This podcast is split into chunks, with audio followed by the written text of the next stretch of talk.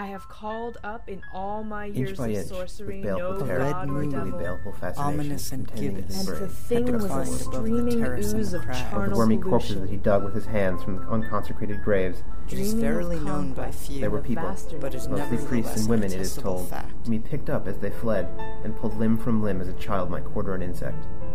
The double, Double shadow. Shadow. Shadow. A Clark The Clark Ashton Ashton Smith Clark podcast.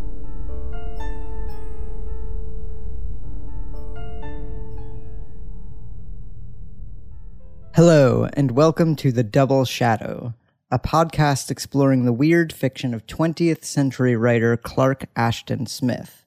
I'm Tim, I'm Phil. And I'm Ruth.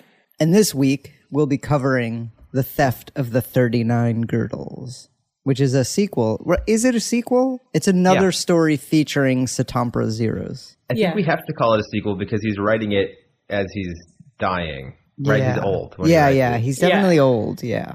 Yeah. Yeah, it's definitely set to be written after the other story. And it's our final Hyperborea story, so that's kind of sad. Yeah. Um, it's also notable because it's written way, way after everything else that we've read so far. I think. I don't think we've ever read anything that has been this that was written this late. Mm-hmm. He wrote this in the 50s, so it's about 20 years after the heyday of, of Weird Tales. And then it, the story was originally published in 1958 in a magazine called Science Fiction and Fantasy.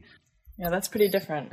Yeah, it's way different. It's like a whole different. This is like this is like Cold War era Clark Ashton Smith, as opposed to like Depression era Clark Ashton Smith. When was uh, the first one written? The Tale of Satampra Zeiros. I think it was like 1931. Wow. 1931 or so sounds right. Wow. So that's quite the gap to come back Yeah. and revisit this character. It's Yeah, a neat so- bookend though for Hyperborea because Yeah. we started, you know, with the um with the Tale of Satampra Zeiros. Oh yeah, we did. Yep. Oh, so many years ago. God, I I feel mean, like we've months been ago. I mean, we've been living in Hyperborea for so long.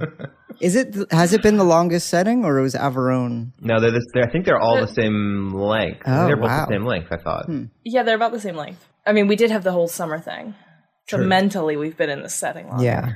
But I also feel like uh, Atlantis didn't have that much. No, That, that was Atlantis shorter. only had like what five stories? Yeah. Or? I think so. Yeah, we could check this if we only had our the right notes, but Nah, who nah, needs nah, nah. notes? we definitely Right, don't need right, right, Wikipedia. I don't. I mean, I, I would like to say some things about science fiction and fantasy magazines, but it's one of those magazines that I don't think there's much to say about, really. Well, what do you know about it? I don't know anything about No. it except that it was called science fiction and fantasy. I know that he had a little bit of a hard time placing the story because even though it was like he was a little bit of like a star from the Weird Tales era, nobody would take it. And I think one place like was really excited to get it and they rejected it because as we'll see in the story, nothing much fantastical happens. Right. They were Yeah. like, This isn't this isn't a fantasy story, Clark. There's like nothing you make it a point to point out that there is no magic in this story and therefore we do not want it. It's like an adventure story. yeah, it's an adventure. It's like a crime jaunt, a buddy comedy of a sorts. sexy crime jaunt. A sexy, yeah.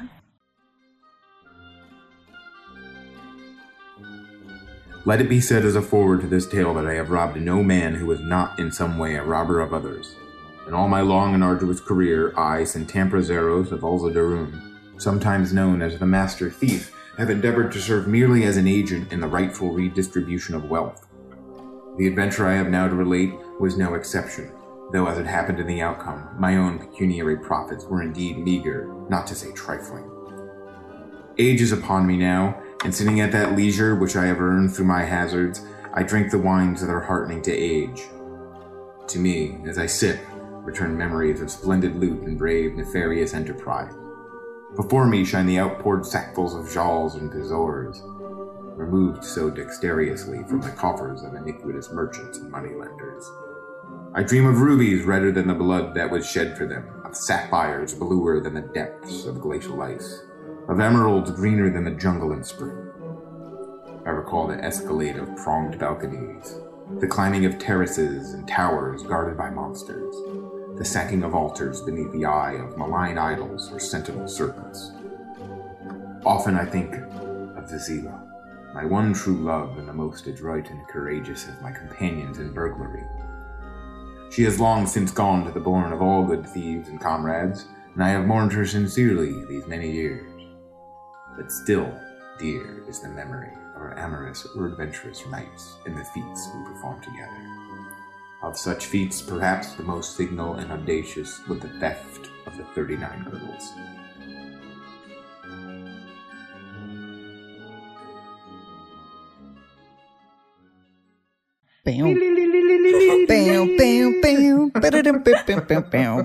In some ways, this makes me think that he could have done a whole Sinbad esque series of, Yeah. of of their adventures and his adventures, and like meeting up with her, and then breaking up with her perhaps at some point. And Satampra Zeiros could have been his Conan. yeah, Yeah. yeah, that's what makes me think this about this too. But it's weird. I don't know. Some of that opening just reads as like Conan parody to me or Yeah, something. Like yeah, I don't it like I Mm-hmm. don't know. Or I mean, not even parody. Just like this is what I have to say about this character because we all know who Conan is. Right. Like or, Yeah. something like that. Yeah, because it was well after Conan, right? Yeah, Yeah. yeah, yeah. And when did um? Because it, it also reminded me a lot of Fritz Leiber's Fafhrd and the Grey Mouser, and I wonder I didn't. This was after the first one. I think the first one of those is actually pretty early, like maybe the 40s, maybe. Yeah, true. But his first Zeiros was in you know yeah, right.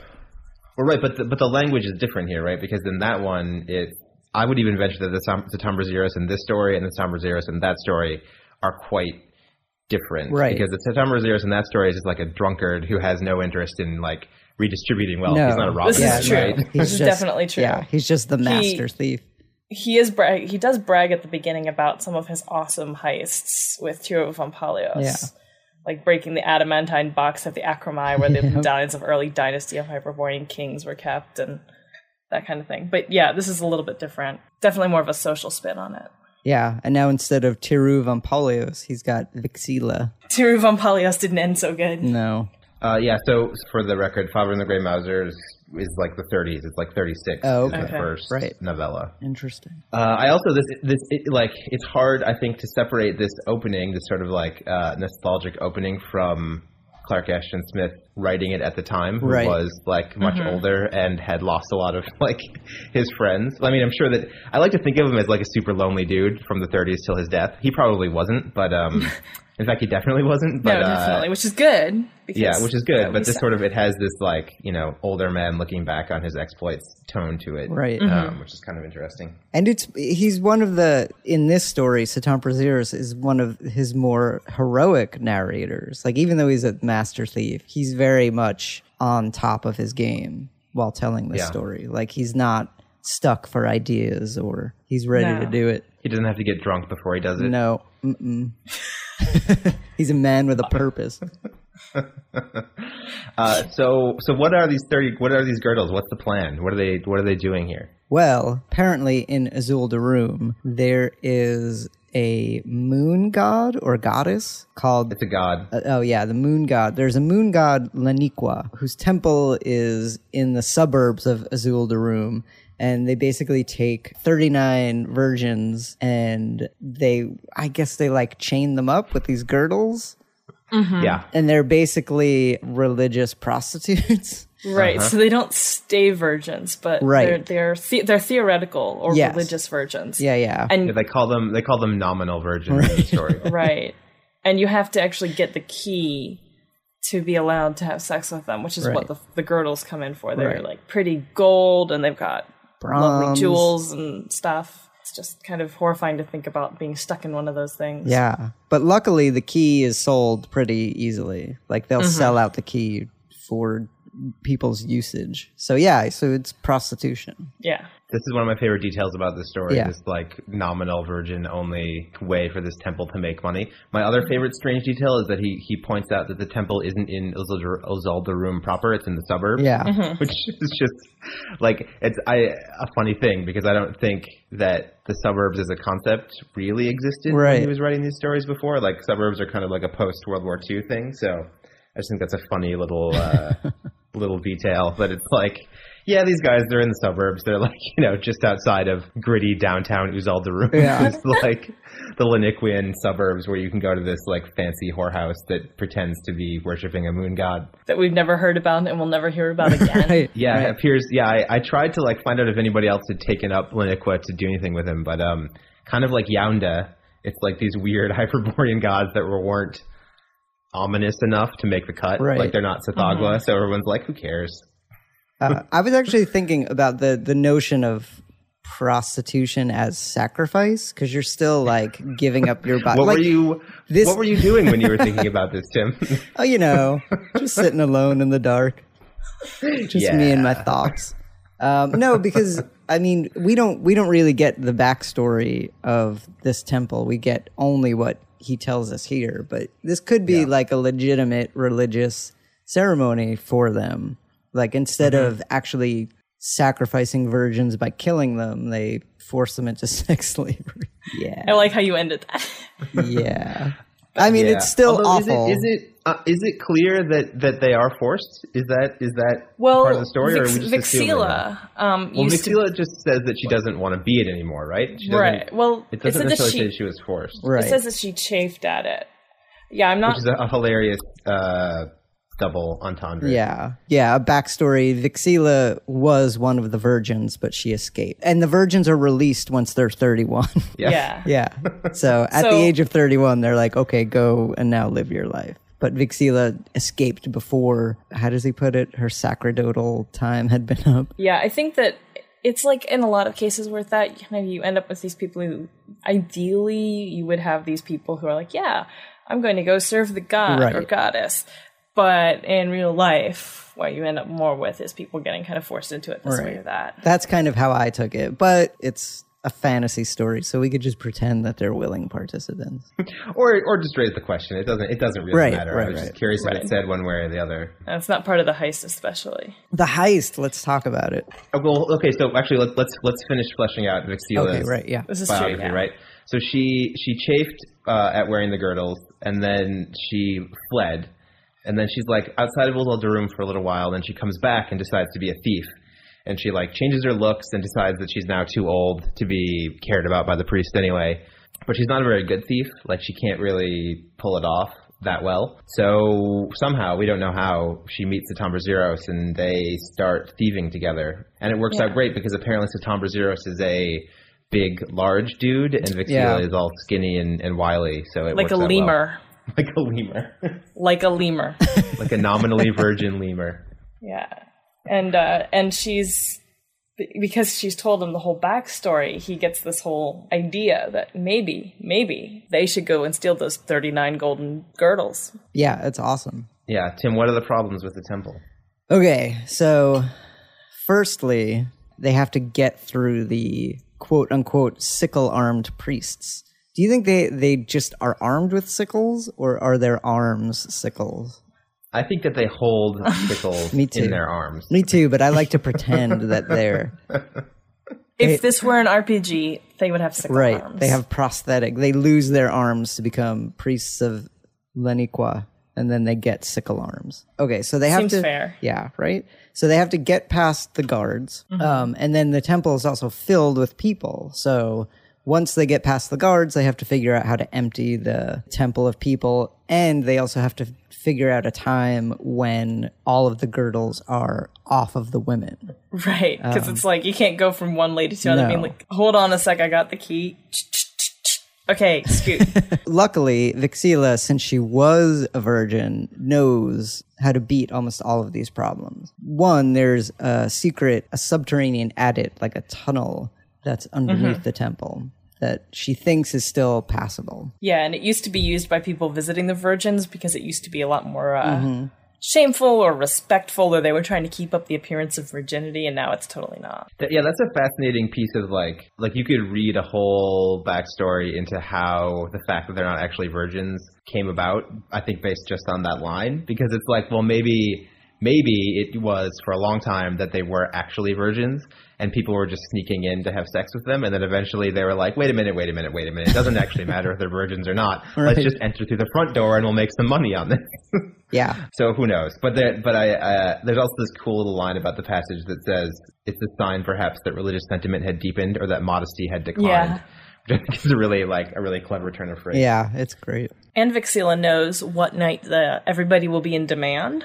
So she knows what night basically all the girls should be out of their girdles and in their beds with guys or whatever. And so she knows uh, that way they can avoid trying missing a girdle or getting because you know the theft of the 38 girdles but we left one behind doesn't sound nearly as good but there's still the problem of getting everybody out of the temple. Right. So then Zeiros, the master thief, he starts thinking about all the the tricks he's used in the past. So he has like a drug that is quickly vaporized that he uses to put people to sleep when he's robbing their houses. Yeah. uh, but it's limited in range, so that's not going to work. Uh, it won't it won't dissipate all throughout the temple and get everybody. And then he also knows of a pollen from a jungle lily that he throws in people's faces that will paralyze them. But there's too many people to deal with for that. He doesn't have enough pollen to throw in all of these people's faces. Yeah. that would that would be an interesting attempt. But I love these details. I love the detail of Vixeela, how she knows how to operate the secret flagstone with the counterweights that'll let them into the temple, and that he's got this array of thiefly weapons. It's definitely mm-hmm. the most heroic Clark Ashton Smith story I can think of. I still think Athameus is the most heroic. That is uh, pretty awesome. I guess so. What? Come on, he's totally more heroic Yeah, than Satam well, Zeros. in a- Come on. I wish they would team up. How cool would that be? Well, Don't dodge the question. you realize what would happen though if they teamed up right? Yes, he is heroic, but he is a bureaucrat. He's a company man. Satampra Zeiros Right. is a is an entrepreneur. He would also have to cut Satampra Zeiros' head off. He's an entrepreneur. he works for himself. I've got a business idea for you. We're gonna steal these virgins' girdles. like, sir, that's not a business plan. That's a heist. Doesn't matter. Let's do it. I don't know who was calling him sir, but somebody. the guy at the, man loan at the bank. Yeah. Probably, yeah. So, Tim, how does he decide to solve this third and supposedly most difficult of problems in the temple? he decides since he doesn't have the tools at his disposal, he knows somebody who may, who's uh, a magician and alchemist, Vezzi Phenquor. He basically acts as his fence, but his alchemical fence, where he'll bring him gold and silver and he'll melt it down into other forms so they won't get picked up by the cops. Which is pretty cool, like having a, an alchemical fence. Yeah. Uh, al- but he is um he's kind of skeptical about magic. Like he doesn't really think magic works or that Vezzi's young Vezzi is a good magician. Yeah. But he knows He's a skilled pharmacist Yeah. and toxicologist, but a terrible magician. Pretty much. We found Vezzi Phenquor decanting one of his more noisome concoctions from a still bubbling and steaming kettle into vials of stout stoneware. By the smell, I judged that it must be something of special potency. The exudations of a polecat would have been innocuous in comparison. In his absorption, he did not notice our presence until the entire contents of the kettle had been decanted and the vials tightly stoppered and sealed with a blackish gum. That, he observed with unctuous complacency, is a love philter that would inflame a nursing infant or resurrect the powers of a dying nonagenarian. Do you? No, I said emphatically. We require nothing of the sort. What we need at the moment is something quite different.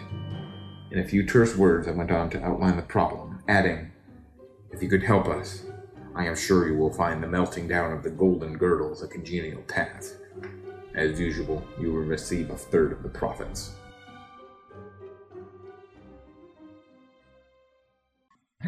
I nominate Vezzi Phenquor as the classiest of Hyperborean citizens. Oh my god! Do you need to give a baby an erection? Or how about an old man? I've got just the thing. it's just insane.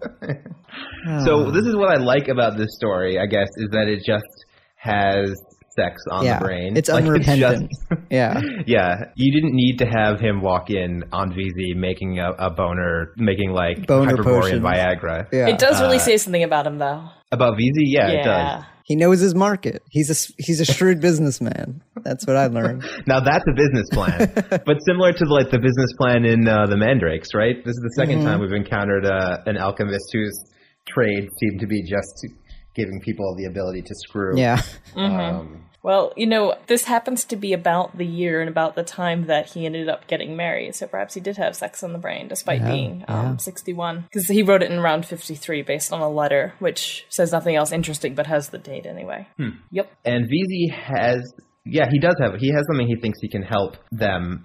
And we don't actually find out what it is in this passage. We just know like Vezzi thinks he has something that they can use to clear the temple. Right. and he also has a plan to smuggle the girdles out once they have them. Uh, but I don't think we actually know what that plan is either. They sort of hold those two cards to be a surprise Yeah. for later in the story. Yeah. But but Vezzi's on board. He's like, I'll help you, but I got to be part of this. right. I, I like. I want to mention again just how much Satampra doesn't want magic to be involved. Like Yeah. when he asks when he asks Vezzi about it, he's like, "Now, just to be clear, this isn't magic. This is I don't know what he calls it, like pharmacology Uh, or yeah. whatever." So- well, he yeah. says the um, uh, Vezzi assures them that the effects of the powder, though extraordinary, are not beyond nature. Right. which is weird because I don't like Satampra in the other story. Like it, it feels it feels almost Conan-ish, like you know, Right. he doesn't want any magic, but we don't really have any justification for it. He just he just doesn't think Vezzi's good at it. I guess Mm-hmm. I don't know. You know. It could be just that much. If you don't think somebody's good at magic, you definitely don't want that spoiling Right. your heist. Yeah. So it's the next day. Yeah, and they have to they have to lay low. Well, low. it's the day of the heist, yeah. which I suppose is probably not the next I day. I thought, yeah, I thought they they lay low for a while, right? Yeah.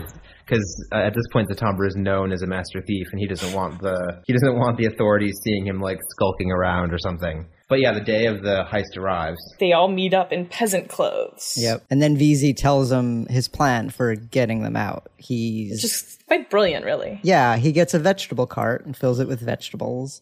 And once they steal the girdles, they'll just run down the the uh, tunnel, throw them in the vegetable cart, cover them up, and then rejoin the uh, the the vendors who are coming into the city, so they can come right back into the city. Oceans 3 and 39 girdles. so they managed to sneak into the back of the temple pretty easily through the through the cave-like entrance and they don't get caught or anything. They hear some voices and I love that Leniqua's image presenting its reverend rear sat on the high dais in the center of the on the nave. brain. Like, is it because they're coming up behind it? Or is Or, that just No, no, no. or is it like does Leniqua I think I think kneel Linique was like he's shake like his bum? Yeah, he's like the um like that uh sunscreen baby like who's like half turned towards the people coming into his temple and he's like making a oops face and his like his rump is just aimed at the door. Can I tell you how much that sunscreen baby creeps me out? I'm like, oh, ooh. and then I think for good luck you as you enter the sacred whorehouse of of Leniqua you like throw pennies at his rump and like if, if they depending on how they bounce where they land you look you can like scry your future. Nice. Assmancy. Assmancy. it all comes back to Assmancy. they managed to get in um under these fires, which which uh, burn around it and show, throw shadows around and kind of make it all cool and dancy and turn it into a rave. Or and then he uncorks the liquid, throws it into the uh, fires, and those are those are my sound effects. They're pretty good. The, and mind you, uh, listeners, those are not the sound effects of magic. Those are the sound effects of advanced pharmacology. Yes. Immediately, it seemed the air was full of surging phantoms, a soundless, multitudinous explosion beating upon us, blasting our nostrils with charnel fetters till we reeled before it, choking and strangling. There was, however, no sense of material impact from the hideous forms that seemed to melt over and through us, rushing in all directions as if every atom of the burning powder had released a separate ghost. Hastily, we covered our noses with squares of thick cloth that Easy had warned us to bring for this purpose. Something of our unusual aplomb returned, and we moved forward through the seething rout. Lascivious blue cadavers intertwined around us. Miscegenations of women and tigers arched over us. Monsters, double headed and triple tailed, goblins and ghouls rose obliquely to the far ceiling or rolled and melted to other and more nameless apparitions in lower air. Green sea things like unions of drowned men and octopi coiled and dribbled with dank slime along the floor. Then we heard the cries of fright from the temple's inmates and visitors and began to meet naked men and women who rushed frantically through that army of beleaguering phantoms toward the exits. Those who encountered us face to face recoiled as if we too were shapes of intolerable horror. The naked men were mostly young. After them came middle aged merchants and aldermen, bald and pot-bellied, some clad in undergarments, some in snatched up cloaks too short to cover them below the hips. Women, lean, fat, or buxom, tumbled screaming for the outer doors. None of them we saw with approbation had retained her chastity girdle. So It's just a sea of bouncing penises. let's see if bouncing flesh. Yes. Or as Phil put it nicely in the notes, nudies running hither and thither, floppy many genitals and screaming virginal whores and strange alchemical phantoms. Just another Leniqua day. So what is it? Yeah, I love. So what? Uh, this is what I think it is. Yeah. It, it, it, it's not anything clearly that exists in reality, Right. but I think my my case for it being not magic is that it's some kind of like highly potent uh, hyperborean uh, LSD Yeah. that is airbound, right? But it doesn't make uh, just like a minor detail in how the scene is written. I don't for that to really make sense to me. I feel like they should have covered their faces before they lit it on fire, It's and then they would probably- and they. w- But then I guess they wouldn't have seen anything, and then we kind of need to know what Right, people what are seeing. Yeah. I think of it as almost being like I was thinking some kind of magic fireworks, like what Gandalf set off in um Oh yeah, that's yeah, but I, I I take I take Vezzi at his word though. I I, I think it's I think it's like an airborne hallucinogen. Really? like- You take it's Vezzi like- at his yeah, word? I know. Yeah, I, I do. one. Yeah, I do. I don't. Hey, when when in the history of Satampra Zeiros has Vezzi betrayed him? If he betrayed him in the past, he wouldn't have gone to him in the first place. Okay. Mm-hmm. All right. Well, we'll, All t- right. we'll talk we'll about follow it at your logic, sir. I think it's like I think it's like scarecrow gas. It's like Yeah, right. Batman scarecrow Okay. gas. Yeah, it could know? be a mixture of both. It could be something like a firework, but mixed in with that LSD hallucinogenic. and also let's let's assume that Satampra knows that Vezzi isn't good at magic. I think this works pretty damn well. Right. This is true. which I which I think also points to the fact that it's probably not magic. yeah, It's that's true. Right. um, yeah, it does work. And good news, they everybody left their girdle. It does take a little trick to find one of them because it's being covered by like a blanket or a cloak. That I love I love that beat 'cause it's like this weird. I don't really know what it is doing in the story. It's like is it supposed to be suspenseful? Like maybe they won't Right. find all yeah, 39 girdles. and then I boom, they find it. yeah, and then like the next sentence, it's like oh, but it was there under some clothes. Yep. No problem. Yeah, under a pile of male garments. We're good. But then they Um, almost get they almost get nabbed. It's true. This whole scene, uh, I'm sorry, before we talk about them getting nabbed, reminds me actually of uh, the first Conan movie, Milius' Yes. Conan movie, where they like they barge in on Thulsa Doom's orgy. Um, it has slightly a different effect because they just like slaughter everybody there. Yeah, right. but uh, but that similar like adventure sneaking upon a sexy scene is a. I guess they don't kill the women in Conan; they just kill the guards. Right. Anyway, doesn't matter. Well, I- I love that when they meet up with the high priest, um, as they're trying to go back out the back door, he's there trying to fight these phantoms, and he's got a uh, a long phallic rod of bronze. Yep.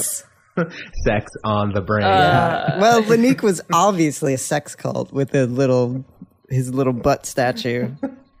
I, w- I wish uh, for somebody listening to draw for us a priest fighting a phantom with a big penis staff. Yes. I think I know Yes. the man for the job. You do? Yeah. I think That's. I think we farm this out to Mike Bukowski, I think we do. our resident penis artist. Our resident penis artist. uh, okay. So what happens? Well, Well, they're He- almost nabbed by the high priest, and uh, he strikes at Vixeela, but she dodges out of the way and then slams him in the head with the girdles and knocks him out with one of the Symbolism, people. Yeah. it's Symbolism. so it's so beautifully. I mean, it does slam you in the head like a. yeah, I like it. and I like that he had a name, Marquanos. That's the high priest. Marquanos and his magical penis Yeah. staff. And they have blood running in little rills from the serrated Yeah. imprint of the great jewels on his scalp. uh, so, but then they escape. Mm-hmm. They get out. Yeah, and the, the fruit the fruit seller plan works great. Yeah. Everything seems to be fine. Um, and they, not unlike uh, Robin Hood after a big heist, they like lay low for a while Yep. till the till the fuzz stops looking for them. Yep. um, but it's like, if I'm not mistaken in the story, it's like they hide out for so long that eventually they have to like go out to eat food. Yeah, right? They're yep. just like Well, two they're not days, yeah. leaving- Oh, is it only two days? Yeah. Okay. But still, I mean, that's that's a long. Like you'd think they would have had enough food in their house to last maybe a week or something. But yeah. You would think. I mean, he's only sometimes known as a master thief. I guess this is now we see why. um, He's got other things to think about than stocking the yeah, fridge. he's consummating his burglaries with tequila. Well, you guys know they didn't have refrigerators back then. How do you know? well, Well, also, okay, that may be that may be, but I think that we can. I mean, that is true, probably. But that that Hyperborea was facing an ice age, so clearly you could get like an ice box. I Okay, think that's that there, true. I think there would be ways to preserve food for at least three days. That's all I'm saying. So after three days, it, it's realistic. Yeah. There's right. no there's no Chef Boyardee canned food in Hyperborea. I don't think so. I still don't know if we can say that. Tim demands proof. Chef Dejonga. uh, Good, good one. Good Whatever. One. I had something for it. come back to me. Yeah, so then when they come back after eating, Returning, we found evidence that Vezzi Phenquor had paid us a visit during our absence. In spite of the fact that all the doors and windows had been, and still were, carefully locked. A small cube of gold reposed on the table, serving as paperweight for a scribbled note. The note read, My esteemed friends and companions, after removing the various gems, I have melted down all the gold into ingots, and am leaving one of them as a token of my great regard. Fortunately, I have learned that I am being watched by the police, and am leaving Uzuldaroum under circumstances of haste and secrecy. Taking the other ingots and all the jewels in the Astron cart, covered up by the vegetables I have providentially kept, even though they are slightly stale by now. I expect to make a long journey in a direction which I cannot specify, a journey well beyond the jurisdiction of our local police, and one on which I trust you will not be perspicacious enough to follow me. I shall need the remainder of our loot for my expenses, etc., etc. Good luck in all your future ventures. Respectfully, Vezzi Phenquor. Postscript. You too are being watched. I advise you to quit the city with all feasible expedition. Marconus, in spite of a well-cracked mazard from Vixeela's blow, recovered full consciousness late yesterday. He recognized Vizila, a former temple girl, for the trained dexterity of her movements. He has not been able to identify her, though. But a thorough and secret search is being made, and other girls have already been put to the thumbscrew and toescrew by Leniqua's priests. You and I, my dear Satampra, have already been listed, though not yet identified as the possible accomplices of the girl. A man of your conspicuous height and bulk is being sought. The powder of the fitted apparitions, some traces of which were found on Leniqua's dais, has already been analyzed. Luckily, it has been used before, both by myself and other alchemists. I hope you will escape on other paths than the one I am planning to follow.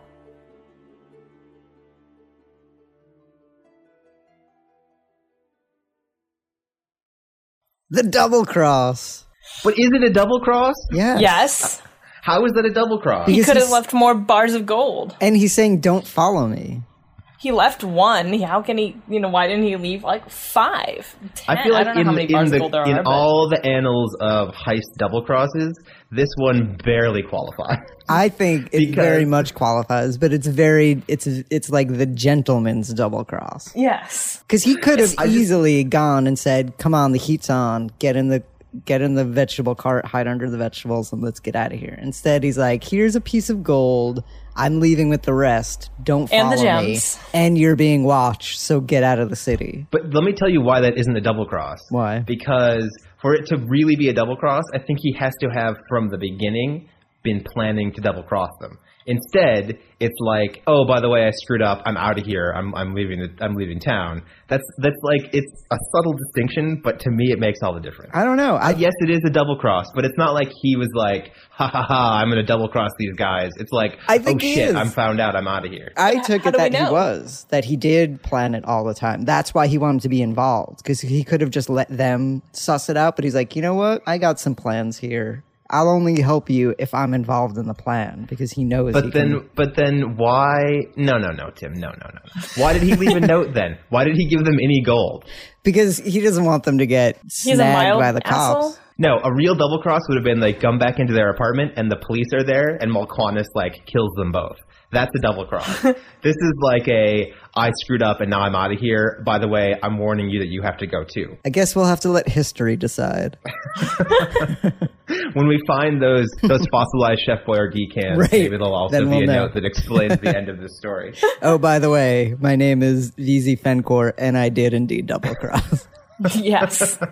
Oh, I just I like this story up until a point, and the, for me, this story blows it right here. Oh, really? Which is that, yeah, because this whole note to me just feels like a really soft ending, which is fine for a for a story. But this isn't just a story. This is the last Hyperborean story he Yeah. ever wrote. Mm-hmm. It's a it's a Satampra Zero sequel, and it starts with an old Satampra Zero saying, "I'm going to tell you the story," and then it doesn't loop back and have old Satampra Yeah, true. say something at the end, and it kind of drives me crazy because I would like to know what old Satampra Zero thought about Vezzi either double crossing or not double crossing him, and instead it just leaves us with this like, oh by the way, you have to leave, don't follow me, which is a very like I find it a deeply unsatisfying ending to both this story and to the setting of Hyperborea. Okay, I can I can buy the I, I I would like to see it loop around definitely. But everything up to that point, I think, is a lot of fun. Like I Yeah. love like sexy heist is great. I love a little more Satampra Zeiros. That's a lot of fun. But it's just I just needed like if all it would have taken for me to love this story is probably two more sentences where it was like old Satampra Zeiros saying Vixeela and I parted ways and she died of Hyperborean like ice cancer and later on I killed uh. Vezzi. Like Yeah. all, all I need was just a little bit more, or like something to tie Satampra to like the coming ice age of Yeah. Hyperborea. There's something to like, just like land me, Clark, land me. Instead, you just took me up in the air and then dropped me. I wonder if right after this, the theft of the 39 girdles, then he went to.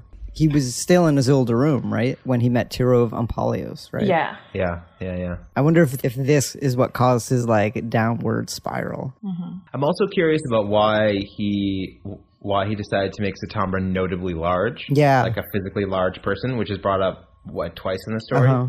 Um, Very specifically, kind of yeah. Yeah, specifically, yeah. I yeah, I agree with you that it is a little frustrating. I didn't mind it all that much because the whole story has a very like light tone. So I didn't really mind it ending, but it is a frustrating ending especially since it's the the very last written and latest written Hyperborea story. So, Yeah. yeah, it could have been he could have given us a little bit more. I just need a touch, you know? Yeah. Just finish me off. That's all I'm saying.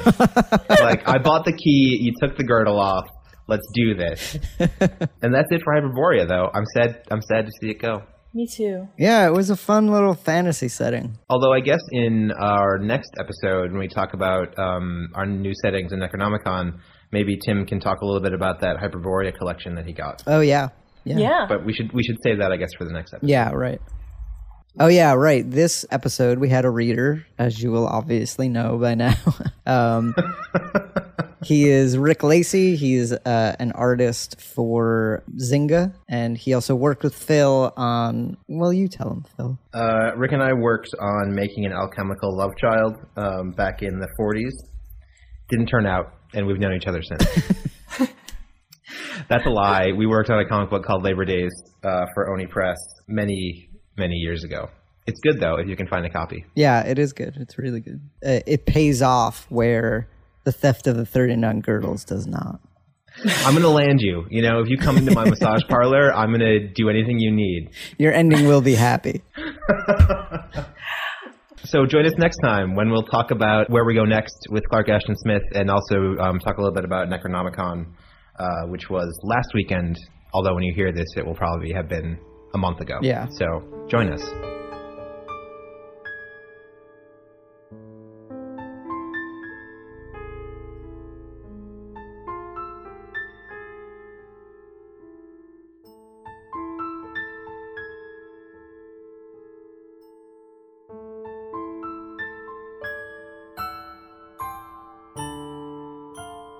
And how many?